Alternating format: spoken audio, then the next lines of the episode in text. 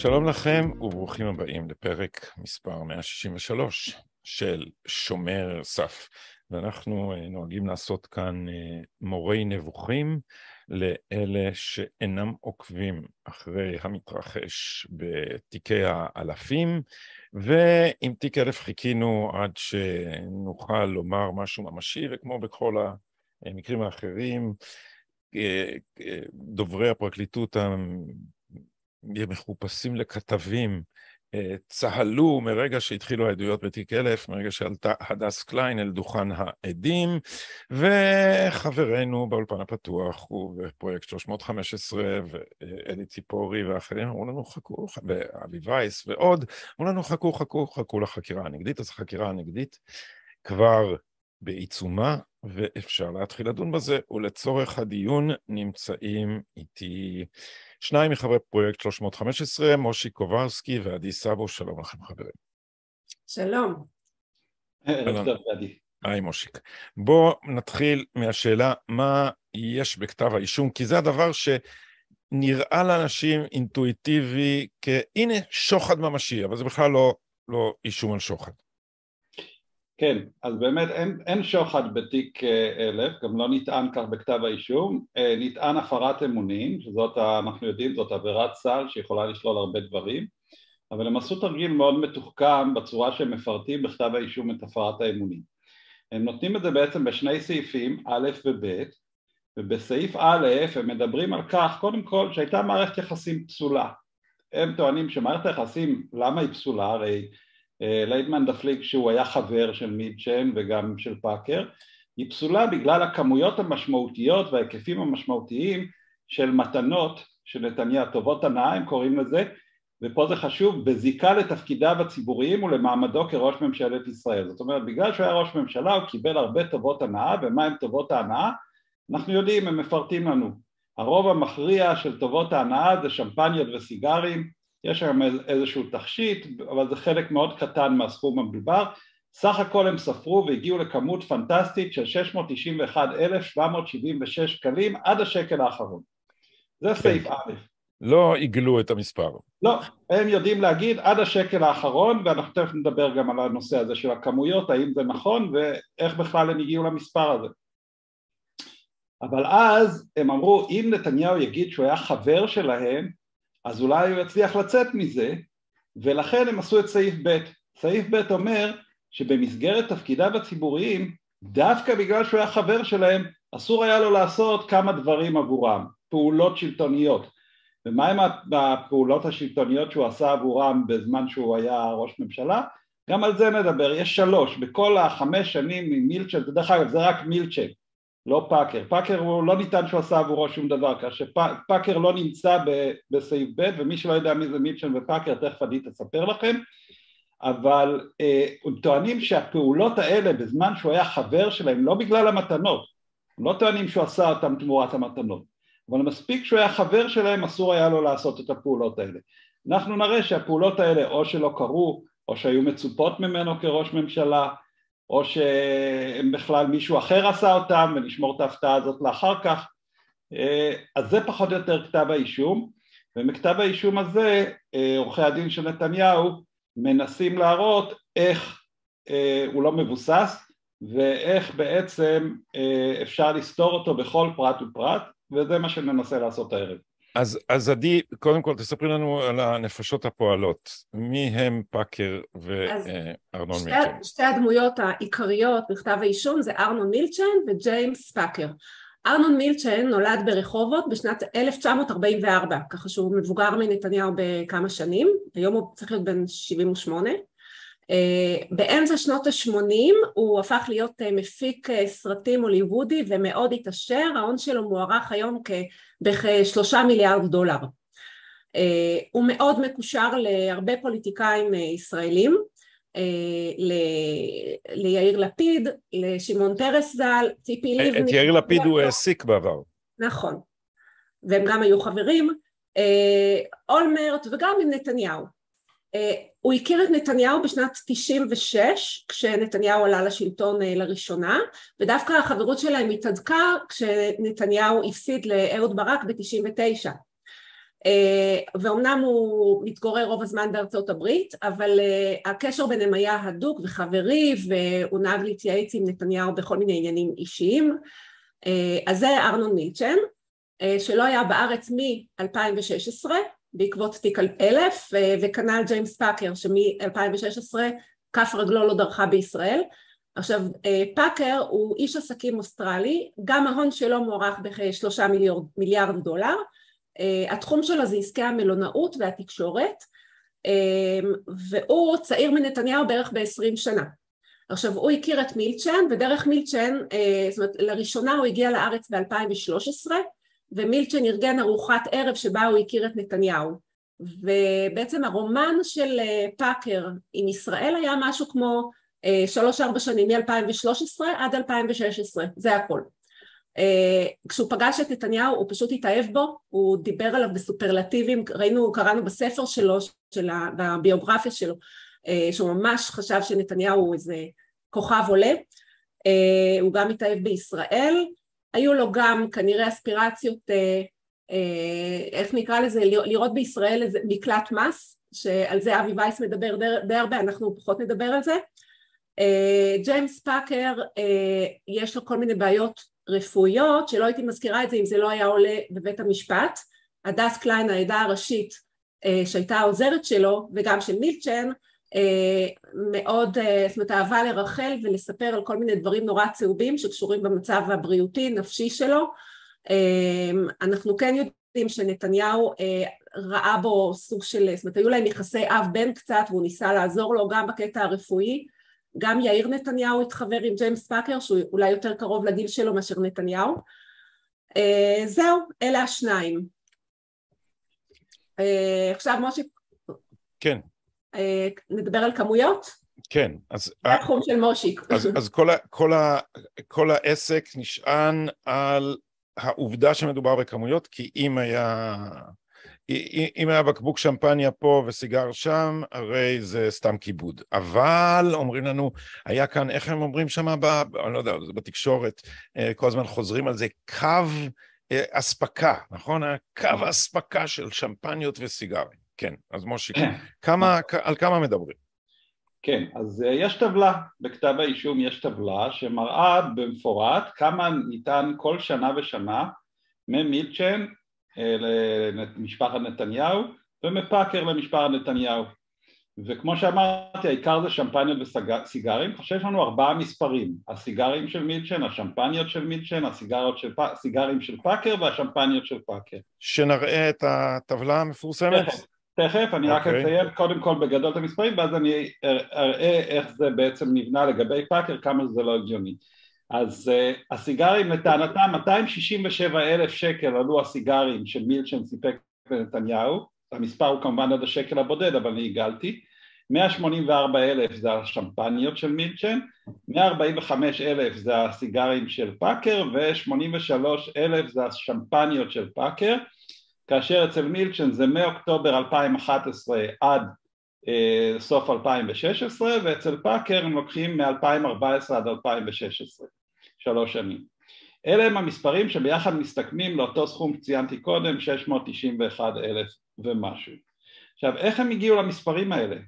הרי הם לא הלכו וספרו כל בקבוק וגם אין שום קבלות או תעודות משלוח, נתניהו לא חתם כשהוא קיבל את הדברים האלה, אין להם הוכחה שזה הגיע לנתניהו, אז הם עשו דבר כזה. הדס קליין, ועוד מעט נדבר על איך, הביאה להם את כל החשבוניות של כל הרכישות של פאקר ומילצ'ן בתקופה המדוברת, למעשה עוד תקופה הרבה יותר ארוכה. כן. אה, הם הלכו וסיכמו את כל החשבוניות, את כל צריכת הבית של שמפניות וסיגרים אצל פאקר ואצל מילצ'ן. ואז הם שאלו את הדס קליין, כמה מזה הלך לנתניהו? והתלבטה וכולי, ואז היא אמרה על השמפניות זה היה מספר כמו אה, 70 אחוז. אז היא אומרת נורא נבהלתי שאולי אני עושה חטא למישהו אז הלכתי וחשבתי ותיקנתי את זה ל-65 אחוז. ולגבי הסיגרים אמרה הכל הלך כמעט הכל הלך לנתניהו, כל הסיגרים שמילצ'ן ופאקר קנו, היא אמרה, הלכו לנתניהו. אז לנו יש את המסמך הפנימי, שזה הסיכום הכללי של כמה הם סיכמו את כל הצריכה הזאת של פאקר ומילצ'ן, כל החשבוניות, ואז אנחנו משווים את זה למה שהיה בכתב האישום, ומסתבר ככה, הם הניחו, שימו לב, שמאה אחוז מצריכת הסיגרים של מילצ'ן הלכו לנתניהו, מאה אחוז, כל סיגר וסיגר שהוא קנה זה היה רק לנתניהו. על סמך מה? למה, למה, כאילו... כי הדס קליין אמרה, כי הדס קליין אמרה. אז, היא, אז, אז מילצ'ן אף פעם לא קנה סיגרים, מילצ'ן מעשן סיגרים בעצמו? היא טוענת שלא, והיא טוענת שאף אחד בסביבתו לא, ואף אחד מהאורחים שלו לא, הכל הלך לנתניהו, זה טענתה, אוקיי. אין לה הוכחות, אבל זה מה שהיא אומרת. עכשיו בשמפניות הם היו, הם, הם עיגלו את זה טיפה למטה, לקחו 60 אחוז. בהתחלה היא אמרה שהרוב היה לצריכת מילצ'ן ומשפחתו, אבל אחר כך היא העלתה את זה ואז הם לקחו 60 אחוז מהשמפניות. לגבי הסיגרים של פאקר הם לא לקחו 100 אחוז, הם היו הוגנים, הם לקחו 98 אחוז ולגבי השמפניות של מילצ'ן הם לקחו 85 אחוז. הם לא מציינים את האחוזים האלה בכתב האישום, אבל כפי שאמרתי, הם, הכניס, הם עשו סיכום של הצריכה המלאה ואז אנחנו משווים את זה מה יש בכתב האישום וככה ראינו שאלה המספרים.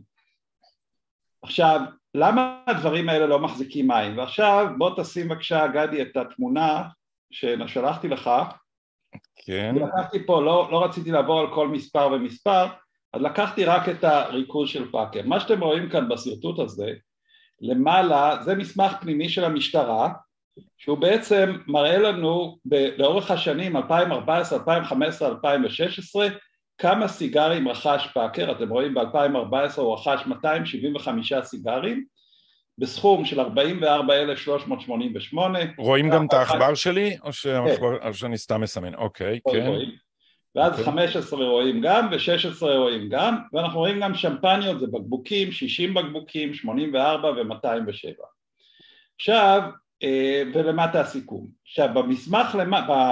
בטבלה למטה זה מה שמופיע בכתב האישום, לקוח ישירות בכתב האישום ואנחנו רואים ש-98 אחוז 145,577 זה 98 אחוז מהמספר שלמעלה 148,548 ולגבי השמפנית זה 85 אחוז. עכשיו למה זה... לא- מה- מה האחוזים האלה אומרים? האחוזים האלה זה כמה מתוך הכמות הכללית עברה לנתניהו.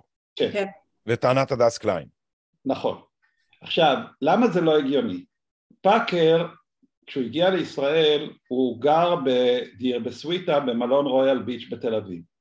סוויטה שגם לטענת הדס קליין נתניהו מעולם לא ביקר. פאקר הוא מיליארדר, הוא לא מגיע לארץ לבד, הוא מגיע עם צוות שלם של עוזרים ואשת יחסי ציבור ועורך דין ויועץ אישי ועוזר אישי וכולם שוכנים איתו בדירות ליד הסוויטה. אה, רק בחצי שנה האחרונה מתוך השלוש וחצי שנים שהוא היה פה הוא גר בשכנות לנתניהו בקיסריה אז אם ניקח ב-2014 לדוגמה, כדוגמה הוא גר ברויאל ביץ', רחוק מנתניהו, נכון, ביקר אותו מספר פעמים, הוא קנה 275 סיגרים והתביעה רוצה שנאמין ש-270 מתוכם הלכו לנתניהו ורק חמישה כל הצוות הגדול של פאקר השתמש בו והאורחים הרבים שבאו לבקר אותו שם וכולי.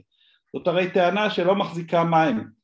וכדי להראות כמה היא לא הגיונית סיפק לנו עורך דין עמית חדד בזמן החקירה הנגדית של הדס קליין מכתבים של העוזרים של פאקר שהם לא עדים במשפט, לא לחינם התביעה לא הביאה אותם כעדים במשפט והם מספרים שהם היו בארץ 87 ימים במהלך התקופה, ספרו להם, מנהל את החשבונות וכל ערב הם עישנו סיגר אז ברור שזה כבר סותר את הטענה שכל הסיגרים האלה הלכו לנתניהו. אז זה דוגמה לצורה הרשלנית שנעשה נעשתה, נעשה חישוב הכמויות, אתה יכול להוריד את, ה, את זה, אבל יש עוד דברים שונים. לגבי הצריכה העצמית של משפחת מילצ'ן, סיפר לנו, סיפרה לנו הדס קליין שמילצ'ן ואשתו כל ערב היו שותים כל, בקבוק שמפניה, מחסלים כל ערב, כל ארוחת ערב. אז זה כבר לוקח חלק גדול מהכמות של השמפניות שהם קנו, הם מאוד אהבו את השמפניה הזאת. הנהג העיד במשטרה שהוא היה בסך הכל בין 20 ל-25 פעמים בבלפור והוא הביא כמות של בין 3 ל-12 בקבוקים כל פעם. וכשעושים את החשבון אז יוצא שכמות השמפניות שהוא הביא מפאקר ומילצ'ן היא בערך עשרה אחוז מהכמות הנטענת בכתב האישור ציינו כבר את נושא המכתבים. היה מקרה אחד שלא היה להם קבלות, בשנים 2012-2013 לא היה להם קבלות של סיגרים כי קנו את זה בחנות מסוימת על בסיס מזומן והמעט קבלות שהיה להם הסתכמו ב-20 ומשהו אלף שקל, 27 אלף שקל אז ישבו עם הדס קליין על כוס קפה בחקירה ואמרו לה זה מספר קטן מדי, אולי תגדילי, היא אמרה לא יודעת, ככה, זה, זה גמרו על 97 אלף, עושים אה, כבר על אה, 70 אלף, בלי ראיות. זה, זה משוער, זה משוער מה שאתה אומר. כן, כן, כן, כן, כן. זה לא משהו שבפרוטוקול של החקירה. לא, כן, הם שיערו, זאת אומרת, רואים את זה בפרוטוקול של החקירה, כן. שהם אומרים לה תמציא מספר יותר גדול? לא אומרים לה תמציא, אבל אומרים בואי נעריך כמה קנית בשנה, כמה בחודש, אין הוכחות, אין ראיות, מגיעים בסופו של דבר למספר של... אה, מישהו, איך, איך רומזים לה שזה מספר לא מספיק גדול? אומרים לה, היא אומרת קניתי אין לי קבלות. אז אומרים אז בואי ננסה להעריך כמה קנית.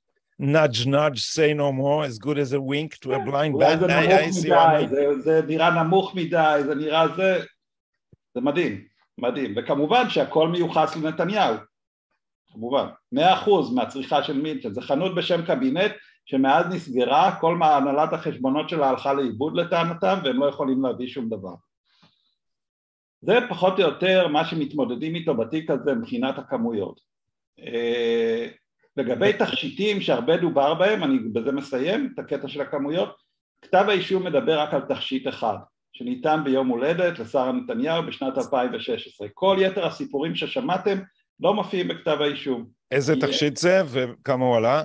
זה הגילים ושרשרת, והם טוענים בכתב האישום שזה עשרת אלפים תשע מאות, יש לנו בסיס להעריך שזה הרבה פחות, אבל... אה, מדובר בשרשרת של חרוזים פשוטים, כי קשה להאמין שזה המחיר. אה, בסדר גמור, אז אה, אלה, אלה המספרים, וגם מהלך החקירה, אתם אה, טוענים, אה, לא היה תקין. לא רק אנחנו. כן, אז אה, טוב, לא אמרנו שאנחנו עכשיו, בדיוק אה, לפני כמה ימים, הסרטנו אה, סדרה חדשה של סרטונים אה, בפרויקט שלנו, שבעצם אה, מדברים על כל מה שאנחנו היום מדברים איתך, קצת יותר בהרחבה, אה, וייחדנו אה, סרטון לשיבוש חקירה ושיבוש הליכי משפט, ואז תוך כדי התקדמות המשפט החומר נערם ו- ולא יכולנו לעשות את זה בסרטון אחד אז עוד אחד ועוד אחד שלושה סרטונים רק על שיבוש. אה, אני רוצה לתת לכם טעימות מהשיבושים נלך מהקל אל הכבד. אה, נתחיל מהדס קליין שהיא אזרחית אה, כי בעיניי הכי כבד זה שגורמי האכיפה עוברים על החוק אז זה נשאיר את זה לאחר כך הדס קליין קודם כל בתור עדת תביעה יש איסור חמור על ידי תביעה לדבר זה עם זה בנושא המשפט או לדבר עם התקשורת. אז בעדות, בחקירה הנגדית הסתבר לנו שהדס קליין מתכתבת עם מילצ'ן שגם הוא עד תביעה כמובן בימים אלה על המשפט, שולחת לו כתבות על המשפט, אנחנו לא יודעים מה, מה תוכן המיילים ביניהם, עורך דין חדד דרש לחשוף את ההתכתבות ביניהם והייתה התנגדות לזה, עכשיו הוא, הוא ביקש את זה מבית המשפט, אני חושבת שבית המשפט, אני, אני חושבת שהוא הורה לה לחשוף את ההתכתבויות, נראה אם זה אכן יקרה. היא גם, מסתבר שהדס קליין מתקשרת בימים אלה עם יונתן חסון בנושא המשפט. יונתן חסון זה, הנהג, נהג, כן. הנהג של מילצ'ן ופאקר, שבימים אלה הוא מעיד. עכשיו, היום היה יום העדות הראשון של... אני רוצה, אני רוצה להבין רגע את הדבר הזה. יש כאילו אנשים שהעבודה שלהם זה, אני עובד אצל מיליון, מיליארדרים, יש לי כמה.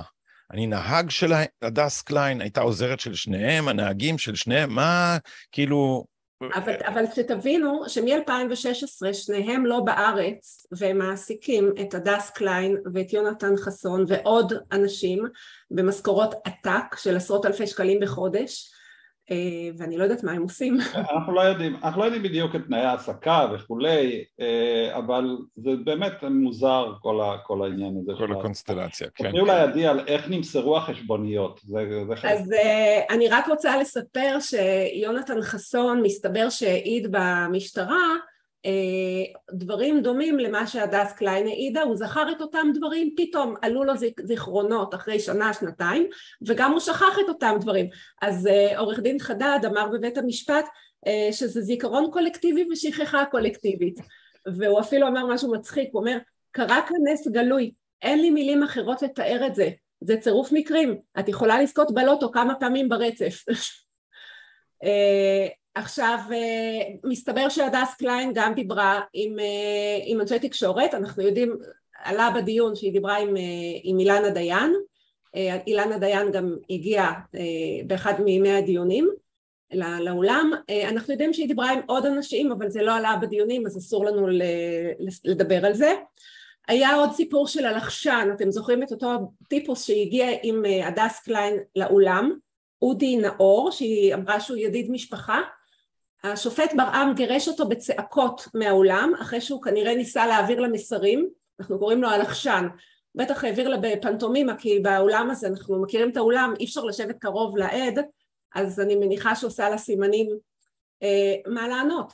אה, אני, אני אגיד לכם מה השופט ברעם אמר, צעק, סליחה אדוני, אדוני לא יפריע, אדוני יצא החוצה בבקשה, לא, אדוני יצא החוצה עכשיו, דבר חמור מאוד מה שאדוני עשה. והוא יצא, והשופט ברם הוא אדם מאוד עדין, אני לא ראיתי אותו אף פעם צועק ככה. Uh, טוב, אבל זה באמת הקל, נעבור לכבד, כי השיבוש חקירה ושיבוש הליכי משפט כשזה בא מצד התביעה זה ממש חמור, ויש לנו המון. Uh, ניתן צו חיפוש להדס בספטמבר 2016 הם הוציאו צו חיפוש למחשבים אה, ניידים של הדס לחיפוש בבית, בטלפונים הצו כנראה לא מומש. אנחנו חושבים שהוא לא מומש כי זה מה שהם טוענים. אנחנו יכולים לתאר לעצמנו למה הוא לא מומש ואם הוא מומש ולא חשפו את המידע אנחנו גם מבינים למה. הדס קליין הגיעה, היו לה כעשר חקירות במשטרה בלהב 433, היא הגיעה לכולן ללא טלפונים, למרות שהיא אמרה שהיא תמיד יש עליה שני, שני ניידים, היא הגיעה בלי טלפונים לחקירות, אה, לא דרשו ממנה גם את הטלפונים, אמ, ואנחנו יודעים על החקירות... כמו שלא לקחו את הטלפון ממוזס, שזה עוד יותר, מוזס מואשם בשוחד.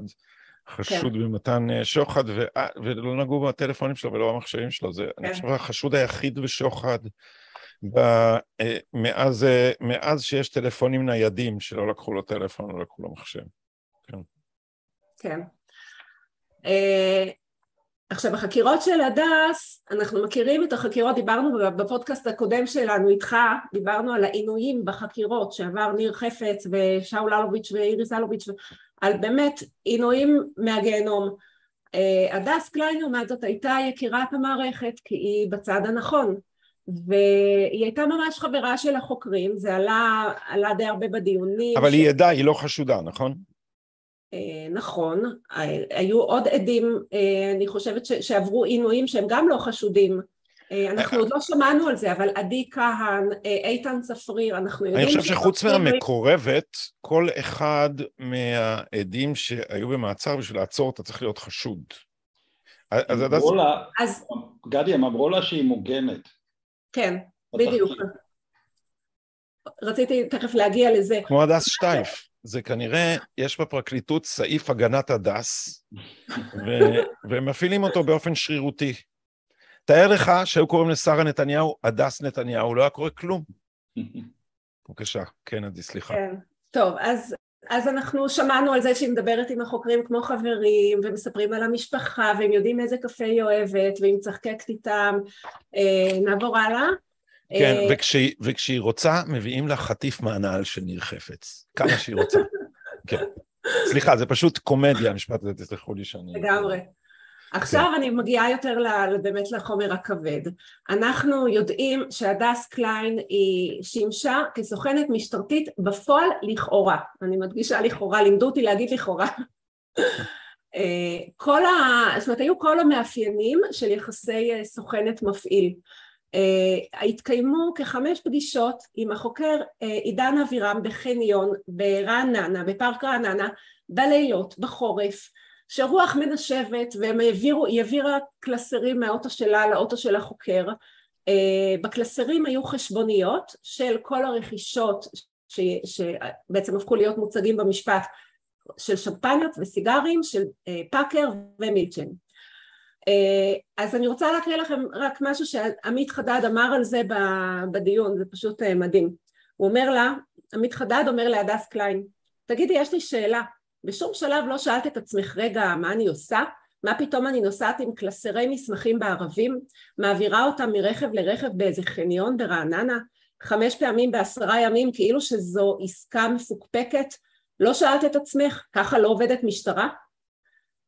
אה, הלאה, הדס קליין טענה, זה, זה כחוט השני עובר בעדות שלה שהיא אזרחית למופת, שהיא מילאה את חובתה האזרחית בזה שהיא אה, הלשינה על, על משפחת נתניהו, אה, אני אומרת המציאה. ועל, ועל מילצ'ן. כן, על, הבו, על המעסיק שלה, אה, אבל, אבל התגלה שהיא צירפה לקלסרים פתקים בכתב ידה, בחתימתה, ושם היא כתבה, הנה אני מעבירה לכם את החשבוניות במענה לדרישתכם, כפי שנתבקשתי, במענה לקרישתכם, לקריאתכם ובקשתכם. זאת אומרת, בכל, בכל פתק כזה היא בעצם הראתה שהיא מופעלת. אמ, וכמו שמושיק ציין קודם, אז אה, באמת הם, אה, הם אמרו לה שהיא מוגנת, והיא אמרה אה, להם, אנחנו חזית אחת. מה שמאוד חמור זה שהפרקליטות, החוקרים, הדיחו אותה לשקר ולעשות דברים מאחורי הגב של אנשים. אה, אני לא יודעת עד, עד כמה זה פלילי או על גבול הלא מוסרי, אבל אה, כדי להשיג את הקלסרים האלה, קודם כל היא שקרה למנהלת החשבונות של מילצ'ן, אה, שוחט, שרה שוחט, היא אמרה לה שמילצ'ן מבקש לקבל את כל החשבוניות בשביל איזה ספירת מלאי כאשר היא ידעה שזה, מילצ'ן לא ידע על זה, זה היה מאחורי הגב שלו. אה, היא העבירה לחוקרים לפי דרישתם פירוט כרטיס אשראי של מילצ'ן אה, עם פרטי כרטיס האשראי. היא נשלחה על ידי החוקרים... הם הלכו לעשות קניות? זה וואחד אשראי בטח, כן. כן. אה, היא שידלה את פאקר להגיע לישראל לחקירה, גם כן בהוראת החוקרים, אה, כאשר הוא כנראה הבין שמדובר בחקירה פלילית אז הוא נורא התרגז והיא אמרה שהיא מנדנדת לו, היא אמרה לחוקרים שהיא מרגישה שהיא משחקת באש והיא ביקשה להפסיק עם זה. אה, ואני אגיד רק עוד דבר אחד אחרון לגבי השיבושים, זה גם כן נורא חמור, אה, מה שעורך דין חדד קרא לזה נוהל גריסה. רוב החקירות של הדס קליין במשטרה לא תועדו, לא הוקלטו, לא הוסרטו, בניגוד לכל הנהלים. פשוט. אה, הם נתנו לה לשפץ ולתקן את הגרסאות הקודמות, גרסו את הגרסאות אה, שלא נראו להם עד שהם הגיעו לאיזו גרסה שהם אהבו. אה, ואני רוצה רק להקריא פה גם משהו שעמית חדד טען בבית המשפט.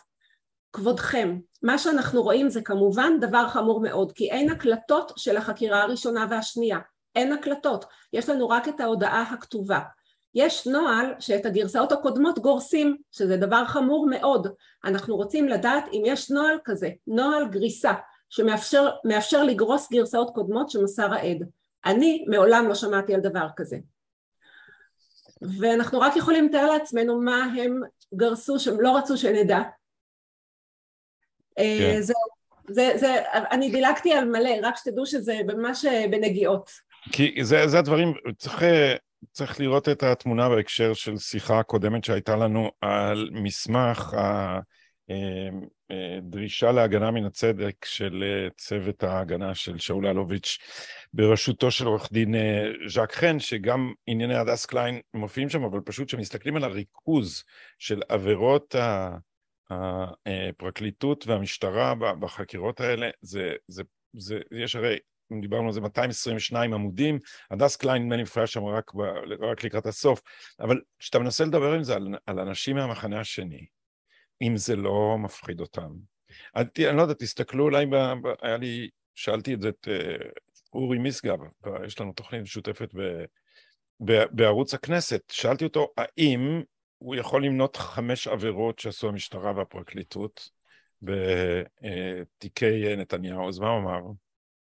אמר, כן, אחד, שהם לא חקרו יותר מהר, שזה לא, אה, שנית, שלא הגישו בצוללות, שלישית, שטה טה טה טה טה, כאילו, ואמרתי לו, אבל אורי, אתה יודע שעשו עבירות פליליות. שום דבר, זה עובר לידם. עכשיו, אתה אומר, אזרחים במדינת ישראל, מה, אחרי, אחרי נתניהו, נתניהו, אה, בואו נניח שנתניהו לא יכלה לנצח, אני חושב שזו הנחה אה, סבירה. אתם לא פוחדים שאחרי זה אתם אה, עומדים מול משטרה ופרקליטות שפשוט רומסים זכויות של חשודים בלי למצמץ, משקרים בבית משפט, מדיחים עדים לשקר. זה דבר שאתה חושב על זה. מד... דוחפים לעדים גרסה שהם יודעים שהיא שקרית. לא מדבר על מקרים שיכלו לברר שהיא שקרית, כמו פגישת ההנחיה שלו הייתה, אלא במקרים, לא יודע, שלניר חפץ ניסו, לה... ניסו לתמרן אותו על ידי לקיחת קטע מפגישה אחרת, שהוא דיבר על פגישה אחרת, ממש ניסו לדחוף לו שקר לתוך הפה בשביל שיופיע בבית המשפט. ואני מזמין אתכם לראות את, אה, לא זוכר את מספר הפרק, אה, שומר סף עם עורך דין, אה, עורכת דין מירי פרידמן. שסיפרה על תיקים אחרים שבהם זה קורה כל הזמן, היא אמרה, אתם רואים את זה בתיקי נתניהו, לכם זה נראה שוואו, עשו פה כזה, היא אמרה, אנחנו כל יום מתמודדים עם הדברים האלה. היא סיפרה שהיא הייתה צריכה בשביל איזה עד אה, מדינה שלה שחשוד ברצח, שם עומדים לשחרר אותו בשביל שהוא יגיד איזה משהו, אה, כנגד הלקוח שלה, והיא אמרה, אמרו לה שאת... התיק, אה, שהפסיקו את החקירה כי התיק טבע בביוב של תחנת המשטרה בבית שמש. בבית שמש. אה, היא אחר כך מצאה את כל החומר על אה, דיסק. אה, אז הדברים האלה, כאילו, זה, זה, ש, זה שאנשים ב, בשמאל לא חושבים שהדברים האלה מפחידים, זה מראה את, את רמת ה... רמת הפסיכוזה הקולקטיבית שזה שנאת נתניהו. זה פשוט אנשים איבדו את היכולת להסתכל על המציאות, או אפילו בכלל אה, להתעניין בה, גם כשזה נובע באופן ישיר אליהם. מושיק, הגענו לסעיף התמורה בדיוננו. כן. בבקשה. כמו שאמרנו, כמו שאמרנו, בהפרת האמונים, החלק השני שלה, זה תמורה שנתניהו, פעולות שלטוניות שנתניהו עשה עבור מילצ'ן, רק עבור מילצ'ן, כן, פאקר לא בעסק הזה, אה, ושאסור היה לו לעשות בגלל שהוא היה חבר שלו, זה הטעם. אז, אז תרשה לי לשאול אותך רגע, אז מה העבירה עם פאקר אם הוא לא קיבל, אם הוא לא עשה פעולות שלטוניות שהשפיעו על פאקר? למה פאקר בכלל בכתב האישום? מערכת היחסים הפסולה, זה הסעיף א' של הפרת אמונים. כי כאילו שזה, שזה נוגע לכמויות, כן. זה העניין עם, עם הפרת אמונים, בעצם אה, זה סעיף כל כך מטושטש, שכל דבר שנראה כ... אה, שיכול להתפרש כלא נאה, אה, הופך מלא מוסרי ללא חוקי על ידי העבירה הזאת, ולכן זו עבירה מסוכנת כיוון שהיא סלקטיבית, וכמו שתכף אה, אני מניח שתגיד לנו, אה, היא לא מופעלת באותה חומרה נגיד לגבי יאיר לפיד, כמו שהיא מופעלת לגבי כן, נתניהו. בואו נדבר על מהם התמורות, מהם באמת אותן תמורות. אז במהלך של חמישה, חמש שנים ושלושה חודשים, אה, היו שלושה, שלושה אירועים שהם כללו אותם במסגרת התמורות. הראשון זה היה הוויזה של מילצ'ן לארצות הברית. מסתבר שמילצ'ן באחד התוכניות שלו הוא עשה עם אילנה דיין, תוכנית עובדה, הוא סיפר שבשעתו הוא עבד עם הלק"מ, הגוף הישראלי הסודי שאחראי לכל מיני פעולות עלומות בחו"ל, אה, תוכנית הגרעין וכולי, והוא סיפר בגאווה רבה לאילנה דיין שהוא עבד איתם, וזה עורר כל מיני אה, אורות אדומים בארצות הברית, וכשהוא בא לשגרירות האמריקאית, אזרח ישראלי שבארצות הברית על בסיס של אה, ויזת אה, תושב, לא רצו להאריך לו את הוויזה, והוא נכנס לפאניקה כי הוא בארצות הברית מרכז חייו, הרבה דברים, אז הוא התחיל להרים טלפונים לכל העולם כדי שיעזרו לו, כולל לנתניהו, ולכאורה הטלפון שנתניהו עשה לשגריר ארה"ב זאת התמורה עכשיו, מה הטענה של נתניהו? הוא אומר, בסך הכל רציתי להגיד לשלטונות ארה"ב שמילצ'ן כבר הרבה הרבה שנים לא עוסק בדברים האלה מול מדינת ישראל. להרגיע אותם שהם לא מכניסים עכשיו סוכן פעיל לארה"ב. אה, וזאת פעולה שמכיוון שמילצ'ן בשעתו עשה דברים לטובת מדינת ישראל, זה דבר שכל ראש ממשלה מחויב לעשות אותו. עכשיו, אין הוכחה שדווקא העזרה הזאת, הטלפון הזה עשה משהו, כי אה, אמר מילצ'ן בעצמו, העזרה של נתניהו לא עזרה לי בכלל, כי אובמה לא אהב את נתניהו, אז זה לא היה עוזר לי במילא. אה, אבל לא משנה, הם הכניסו את זה, זה הסעיף הראשון, זו התמורה הראשונה. תמורה השנייה, מדובר בחוק לתושבים חוזרים. מילצ'ן בשנת 2009 הגדיר את עצמו כתושב חוזר לישראל, ובכך הוא נהנה מכך שהוא לא משלם מס על הכנסות בחו"ל, לתקופה של עשר שנים. עכשיו, היה איזו תקנה בחוק שהיה צריך לחדש אותה כדי שאפשר יהיה להאריך את זה בעשר שנים נוספות, והוא מאוד רצה את זה. ומי הוא הלך לדבר על זה? יאיר לפיד, שהיה שר האוצר בשנת 2013. שלא העיף אותו מכל המדרגות? ממש לא, הוא בא אליו עם עורך דינו, פיני רובין, לבית הפרטי של יאיר לפיד, למרתף ביתו. יאיר לפיד התכונן לפגישה, הוא הביא איתו רפרנטית ממשרד האוצר בשם רותם אה, וולף. וולף. וולף, שתעזור לו... וולף, רייש, כן, כן רותם וולף. שתעזור לו ותבדוק את זה מול הפקידים המתאימים אם אפשר לעשות את זה ושלח אותה למשימה לבצע על פי עדותה אה, בסופו של דבר הפקידים התנגדו וזה לא התבצע אז תגיד איפה נתניהו בכל הסיפור? יאיר לפיד אמר להם שבשיחת מסדרון נתניהו שאל אותו מה קורה עם החוק לתושבים חוזרים? ואז אמרו לו יאיר לפיד אתה משוחרר ותן לנו את הראש של נתניהו פחות או יותר. זה האירוע השני.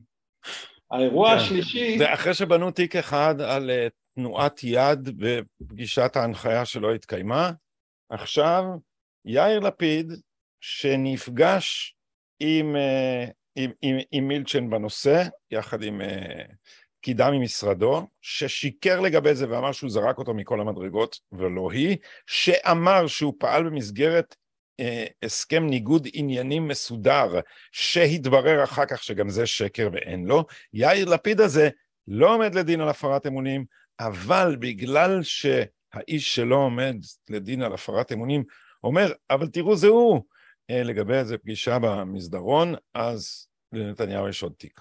תראו נכון, נכון או הגזמתי? כן, בגדול נכון מאוד. והדבר. השלישי זה אה, מיזוג קשת ורשת, דבר שהיה בכותרות בשנת 2015, מילצ'ן אז היה שותף זעיר קטן בערוץ 10, הוא מכר את המניות שלו, הוא חיפש השקעה נוספת בתחום התקשורת, רשת עמדו למכירה, הם היו אה, חברה מפסידה, אתם זוכרים היה ערוץ 22 שחצי מימי השבוע שידר רשת וחצי קשת, אז רשת עמדה למכירה, אה, הציעו למילצ'ן, מילצ'ן לא רצה, הוא אמר רק אם רשת וקשת יתאחדו אני אקנה את האשקיע בערוץ המשותף, אה, קשת לא רצו, אה, אבל נתניהו ביקש אכן שלמה פילבר שהיה אז מנכ"ל חדש במשרד התקשורת שיבדוק את האספקטים הרגולטוריים של זה, מה קורה, האם רשת וקשת בכלל יכולות להתמזג. עכשיו זה לא היה בסמכותו של שלמה פילבר כי זה בסמכות הרשות השנייה הוא בסך הכל שימש שם כיועץ... זה, לא, ש... לא, זה, לא, זה לא סמכות הגבלים העסקיים? לא, גם, אבל גם הרשות השנייה אוקיי. בסופו של דבר. אה, בכל אופן אלה רשויות סטטוטוריות שונות ופילבר בקטע הזה אה, שימש כיועץ בלבד, גם לדעתו, לטענתו הוא לא היה אמור לעשות שום פעולה יזומה ובכל מקרה כל העסק הזה לא קרם עור וגידים כי קשת כאמור לא היו מעוניינים אה, ולכן הכל ירד מהפרק, ביצה שלא נולדה אז אה, זה הסיפור של מיזוג קשת רשת, זה הפעולה השלישית. אלה הן שלוש הפעולות שלכאורה נתניהו עשה תוך כדי ניגוד עניינים לחבר שלו, כמו שאתם רואים, כלום לא קרה. אני אוסיף על זה רק את הציטוט של פילבר בדיון, הוא אמר, התמורה למילצ'ן היא פה מאוד מאוד חלשה, והם לקחו איזה אוסף של דברים, ניסו להדביק אותם ביחד, לייפות אותם, לשים עליהם מייקאפ ולהציג אותם כאיזה מין דרמה. כן, הוא, כן. הוא, הוא לא אמר את זה בדיון בדיוק, הוא אמר את זה לעמית סגל כאשר הוא לא ידע שהוא מוקלט. נכון, נכון, נכון, לעמית סגל. כן, לפני שהוא הפך לעד מדינה, כן. כן. אה, אנחנו רוצים אה, לדבר עכשיו על... אה, על העדה האמינה. אמינות, אמינותה של הדס קליין, סליחה. העדה כן. שהאמת היא נר לרגליה. אה, למה חשוב לנו לדבר על זה שהדס קליין לא דוברת אמת? אה, האמת שזה ממש הציק לי, כי איך שהדס קליין התחילה להעיד, אה, אני שמתי לב שכל כתבי החצר ובאמת בכל הערוצים וגם פוסטים וציוצים מדברים על הדס קליין כעל עדה אמינה. המילה אמינה חזרה כל הזמן, אמינה, קוהרנטית, העדה שאין לה אינטרסים אה, היא ממש הפכה להיות אה, גיבורת העם אה, ואנחנו מיום דיונים אחד לשני אנחנו מגלים עוד סתירות ועוד אי דיוקים ועוד המצאות. משה מזהיר אותי אל תגידי שקרים. היא בעצמה אמרה על עצמה שהיא משקרת אז אני מרשה לעצמי. ו, ו, ואני אתן לכם עכשיו למה, למה, זה, למה זה נורא חשוב באמת להציג אותה כעדה לא אמינה? כי אני דיברתי עם משפטנים שהסבירו לי שמכיוון ש, שכל ה, התיק הזה למעשה נשען על העדות שלה היא לא הביאה שום הוכחות ראיות חפציות אין תעודות משלוח לשמפניות ולסיגרים, אין אה, שום מסמך ש, שמראה שנתניהו או שרה קיבלו אה, איזושהי מתנה. הכל מתבסס על העדות שלה, והיא באמת, היא טיפוס אה, מלודרמטי. היא עומדת על הדוכן ומספרת, זה המילים שלה, סיפורי אלף לילה ולילה. היא מאוד היא, היא מעוררת, אפשר, אני יכולה להבין אנשים ש, ש, שמאמינים לה כי יש משהו מאוד, אה, היא, היא כאילו מציגה את זה בצורה אמיתית, כאילו זה, היא אומרת אלה היו חיינו, זה גם משפט שהיא חזרה עליו, אה, אבל באמת אם אנחנו פורטים בפרוטות אנחנו רואים שזה המון המצאות ורכילויות. אה, עכשיו, ומכיוון שאין ראיות חפציות, מה שהבנתי זה שהשופטים עלולים להרשיע על סמך העדות שלה אם הם מתרשמים שהיא עדה אמינה, אז אני אספר לכם למה היא לא עדה אמינה. אה, משה דיבר על קו אספקה שוטף. היא, היא כל הזמן אמרה סיפור חיינו היה קו אספקה שוטף, כל הזמן מתנות מתנות מתנות, להעביר ארגזים, היא תיארה תיאורים שפשוט לא עומדים במבחן המציאות, כמו להעביר ארגזים לבגז של הרכב של נתניהו, אין כזה דבר בעולם. אה, יונתן חסון הנהג דיבר על 25 משלוחים בשש שנים, כלומר זה יכול להסתדר עם ארבע פעמים בשנה, שני חגים ושני ימי הולדת וזה בטח לא קו אספקה שוטף. אה, חלק נכבד מה, מהדיון היה על מתנות, הדדי, מתנות חד סטריות ומתנות הדדיות כי היא טענה שרק אה, הזוג נתניהו קיבלו מתנות. אה, עכשיו הראיות החפציות הפריחו את זה עורך דין חדד הראה הודעת וואטסאפ שהיא מודה לשרה נתניהו על מתנה ששרה נתניהו קנתה לה ליום ההולדת שזה היה בושם של אפילו הוא נקב בשם ז'דור דיור. אה, היא אמרה שהיא לא זכרה את זה. אה, עורך דין חדד הציג מייל תודה מפאקר על מתנות אה, מהזוג נתניהו והוא קרא לשרה sister והודה לה על המתנות, על ה-wonderful presents אה, עם איקסים שמסמנים אה, נשיקות. אולי הוא הודה לה על המתנות שהיא הסכימה לקבל. ברור.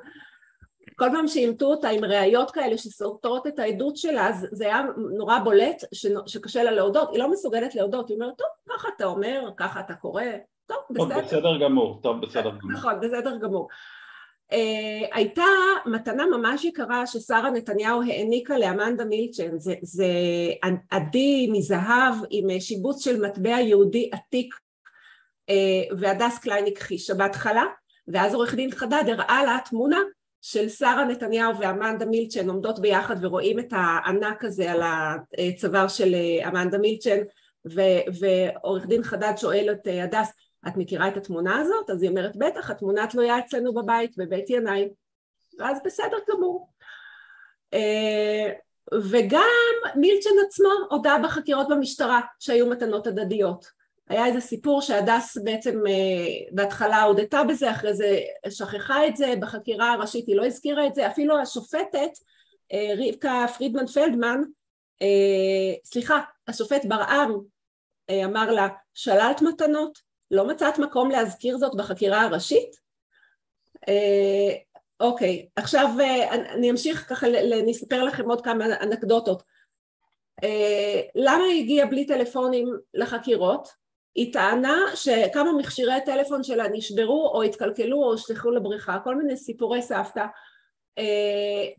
ושלא היה גיבוי לכל המידע. כל המידע נמחק. מי יכול להאמין לזה?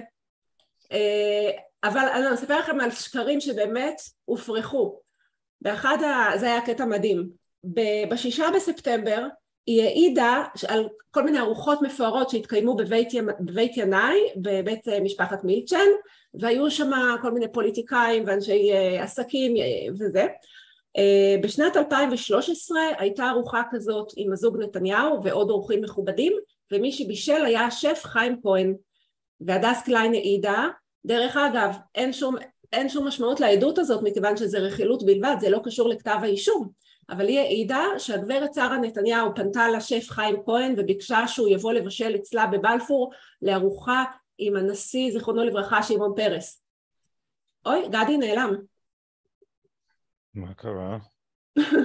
מה קרה אצלי? זה רק המצלמה שלי איכשהו. המצלמה. כן. אוקיי, אתם שומעים אותי אבל? כן, שומעים אותך. אז אני, אז אני אנסה להסדיר את זה בזמן שאת ממשיכה, כן. בסדר.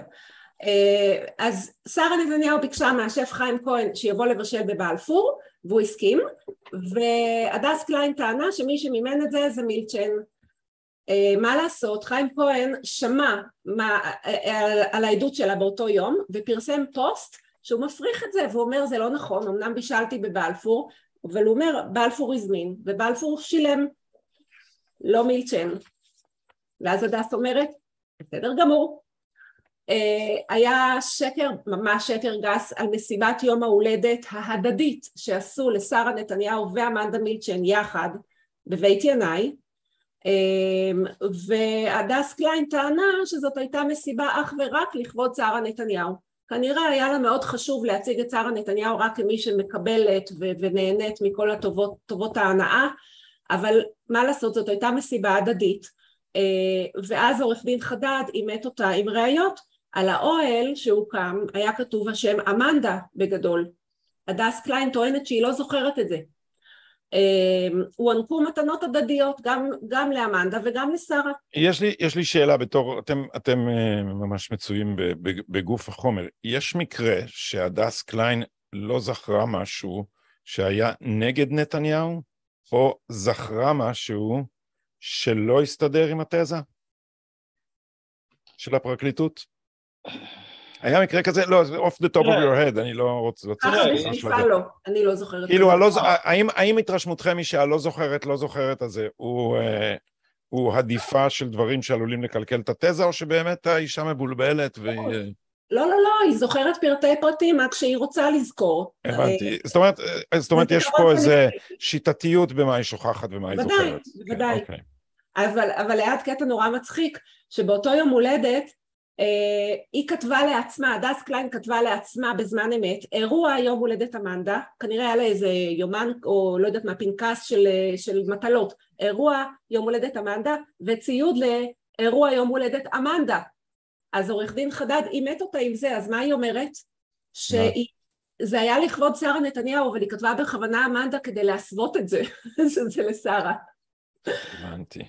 הבנת? עכשיו היה עוד קטע הבנו, שהיא... הייתי צריך להגיד, כן.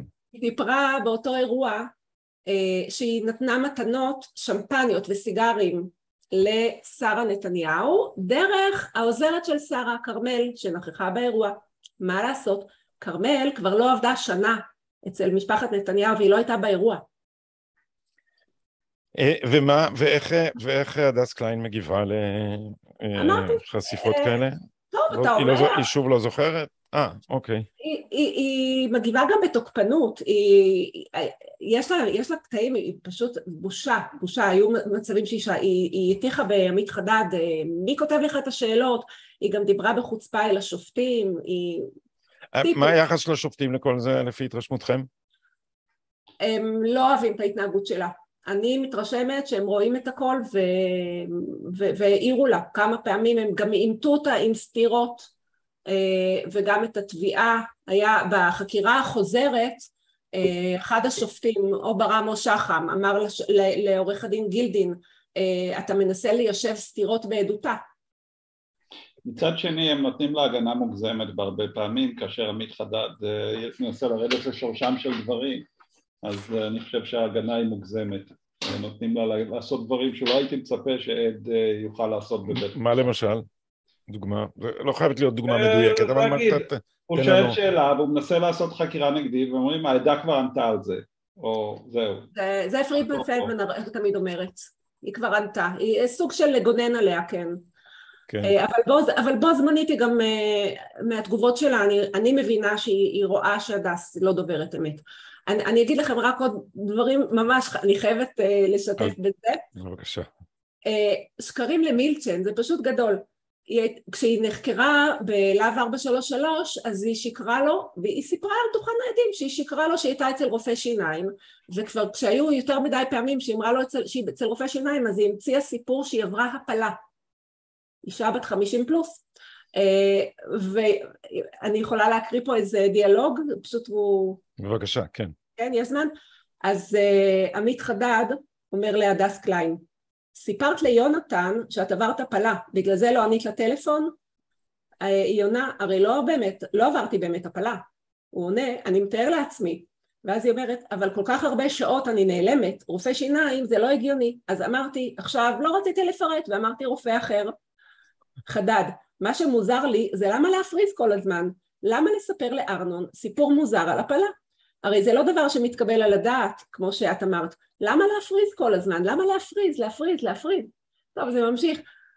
אני, אני, זה חשוב לי להדגיש את זה, כי אחרי זה באמת אנחנו קוראים בכותרות עדה אמינה, שתבינו, אני, באמת, בכל הכתבות שקראתי היא עדה אמינה, וזו עדה שמספרת שהיא משקרת לבוס שלה, לשני הבוסים שלה, למנהלת החשבונות, אה, לשרה נתניהו. זה באמת לא זה פשוט לא התראה.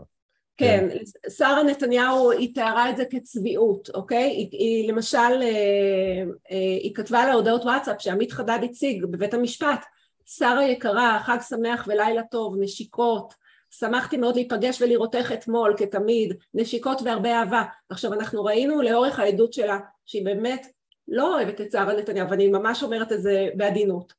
אה, ואז בדיון, אני, אני אקריא לכם עוד דיאלוג קצר, בזה אני אסיים. כן. אמ, היא אומרת לעמית חדד, אתה מכיר את המושג צביעות?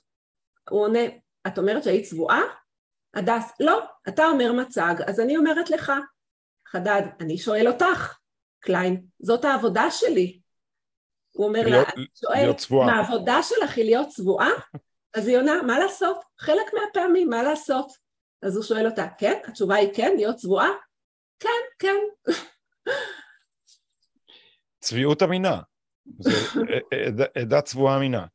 אה, שההודעות האלה אה, שעדי קרא הן לא באו מהטלפונים של אה, קליין כי כאמור הטלפונים האלה לא נלקחו כלל אלה הודעות שכנראה היו לעמית חדד מהצד השני של השיחה, מהצד של שרה נתניהו נכון, ועמית חדד אמר לה, את יודעת למזלנו, לכל וואטסאפ יש שני צדדים.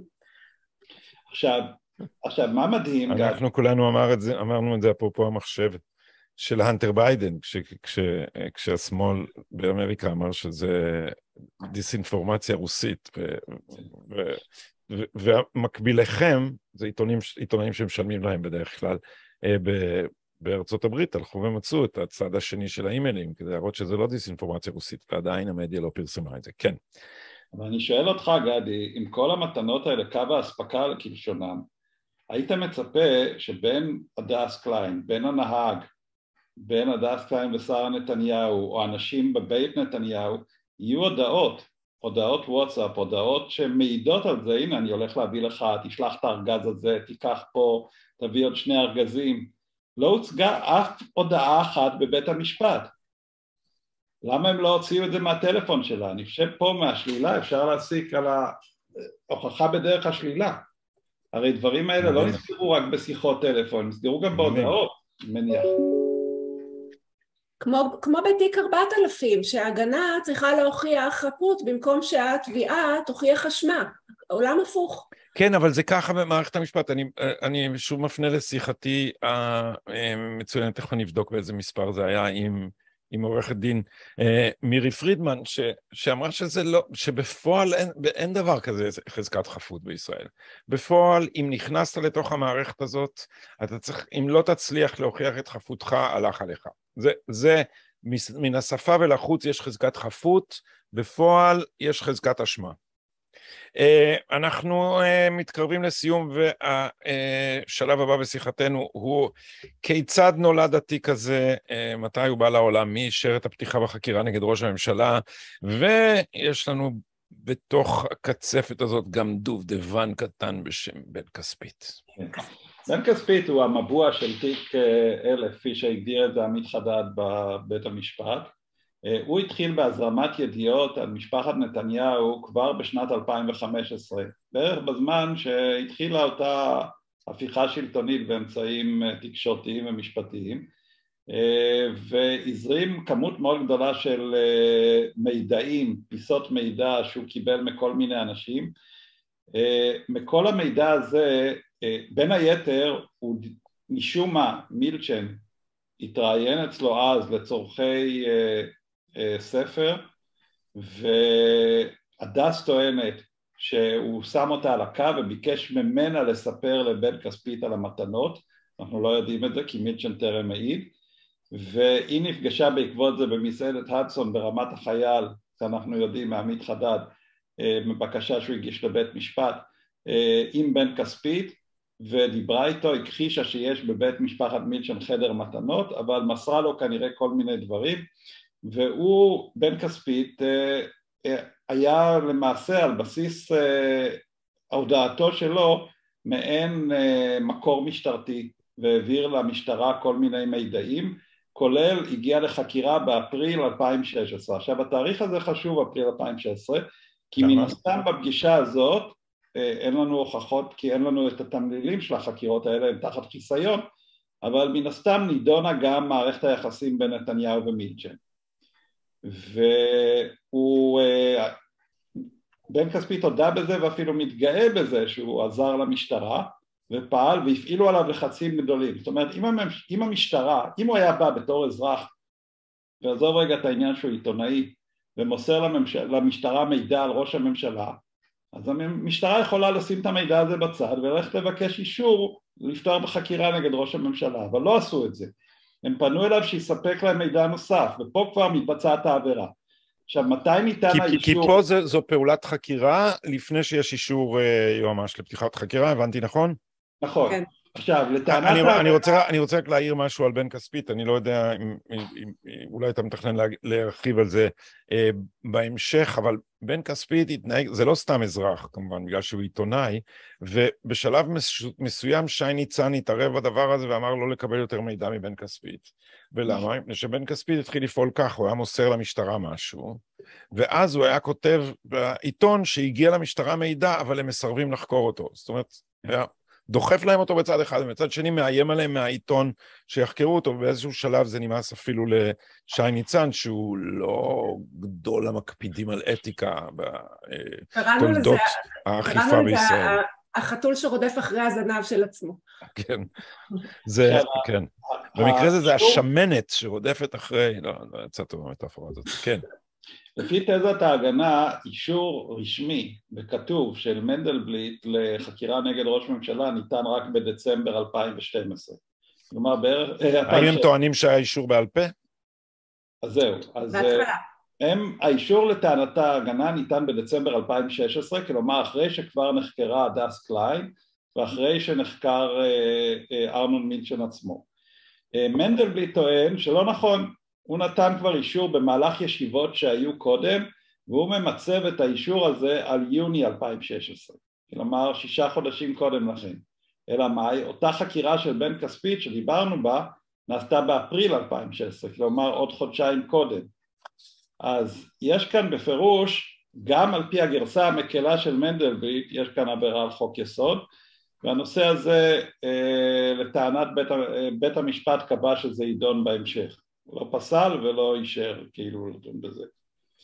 אה, אז כן, זה, כל התיק הזה נולד מן הסתם בחטא אה, ואנחנו צפויים לכמה ימים של חקירה נגדית של אה, הנהג יונתן חסון שלושה עד ארבעה ימים ביקש עורך דין. תזמנו את זה ישר לפני הבחירות, נכון? כדי שיהיה לנו כמה כותרות וה... כן. והמוטי גילתים של העולם יוכלו לעשות כן, דבר רע בשכונה. אני רוצה רגע נתון מהיום, היה דיון על סדר העדים ונאמר שם דבר מדהים על ידי uh, התביעה. Uh, שאלו למה העדים שהיו אמורים להיות בקבוצה הראשונה uh, נדחו ולא הובאו לעדות למרות שהם היו צריכות, צריכים להיחקר לפני הדס קליין בכל הסיפור של תיק ילד והתשובה הייתה פנטסטית הם אומרים היו עדים שאנחנו לא, התביעה אומרת, היו עדים שלא האמנו להם לא האמנו להם אז אנחנו עוד, שוקלים אם לוותר עליהם אומרת, העדים סיפרו את האמת, אבל האמת הזאת לא מוצאת חן בעיני התביעה, אז הם לא רוצים להביא אותם, אבל בינתיים הם מחזיקים אותם ברשימת עדי התביעה, כך שלהגנה אסור לדבר איתם. זה ווין ווין מבחינת התביעה. כן. פשוט זה- מדהים. זה, זה, זה, זה לא יאומן ש, שאין, שאין לשופטים משהו יותר חמור להגיד על כל הדברים האלה. באמת, אני- זה לא יאומן. אני רוצה להגיד שככל שהמשפט מתקדם, ככה אנחנו אמביוולנטים, כי מצד אחד, כן, אני באופן אישי מאוד הייתי רוצה שהמשפט יסתיים, יבוטל, יזוכה, אה, נתניהו יזוכה, אבל, אה, אבל כל יום כזה אה, פורס בפנינו דברים נורא חשובים. מה שהיום הסתבר זה איך באמת הם אה, מסדרים את סדר העדים ומכוונים את זה ככה שזה, וגם מכוונים את זה לאירועים פוליטיים, זה חשוב לנו לדעת. אנחנו, היום, היום היה יום טוב לדעתי בבית המשפט, כי באמת זה, זה, זה היה, זה צף בצורה מאוד ברורה. כן, אבל תגובת השופטים באמת מאוד מתסכלת. אה, אני, אני, אני בתור אזרח, זה מאוד מרגיז אותי ש, שככה מתנהלת התביעה, והם נראים שווי נפש לכל העניין, לא יותר מדי מתרגשים את זה. הם כנראה מאוד רגילים, כי זה פשוט ככה מתנהל, ואני מזכיר לך שהתביעה היא גם אה, אלימה, ולפחות לכאורה אנחנו יודעים שבמשפט שמתנהל סביב אה, רוצחי תאיר ראדה, אה, העדויות שיש שאולי מזכות את זדורו וכדומה, השופט רמז שהוא מרגיש מאוים על ידי התביעה, ולא, וזה דבר אה. מפחיד ממש. אה, וכמובן שהחבירה בין התביעה לתקשורת היא. היא הדבר המרעיל כאן, וכבר הבעתי את דעתי פה, ובטח שמעתם אותי אומר את זה בכל מיני וריאציות, זה לא שהעיתונות כפופה לתביעה, זה שמערכות האכיפה בישראל הפכו לזרוע החקירה של העיתונות, שמייצרת אה, הכפשה אה, שהעיתונות עצמה לא יכולה לייצר, כי העיתונות לא יכולה לכלוא את ניר חפץ ב... על, על מזרון פשפשים עד שהוא יגיד את מה שהיא רוצה, אבל הפרקליטות והמשטרה יכולים לעשות את זה. מילות סיכום, כי זמננו אזל. עדי, מושיק, משהו אה, נוסף?